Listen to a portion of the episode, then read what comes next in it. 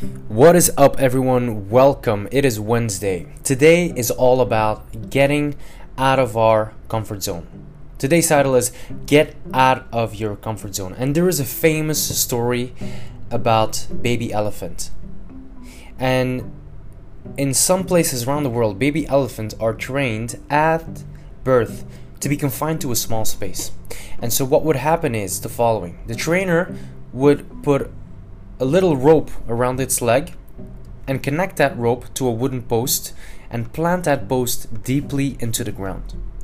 So, what would of course happen is the baby elephant would try to do anything to break out, to break free, but nothing would work.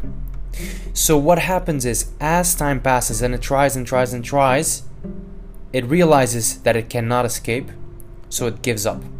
It is now confined and conditioned.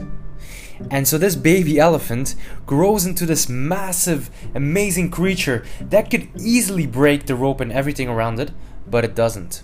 And so in this story, a very small rope is holding this five ton monster of an animal connected to a small wooden pole. And what I would love to think about today is which rope is holding you back from doing what you need to do. And that rope for us is, in many cases, our limiting beliefs. Somewhere along the line, maybe when we were young, we learned something and we took that with us throughout life and it's holding us back. What is that?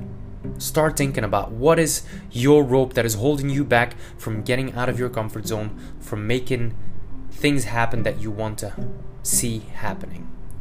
Thank you so much for tuning in. See you on the next episode. Peace out.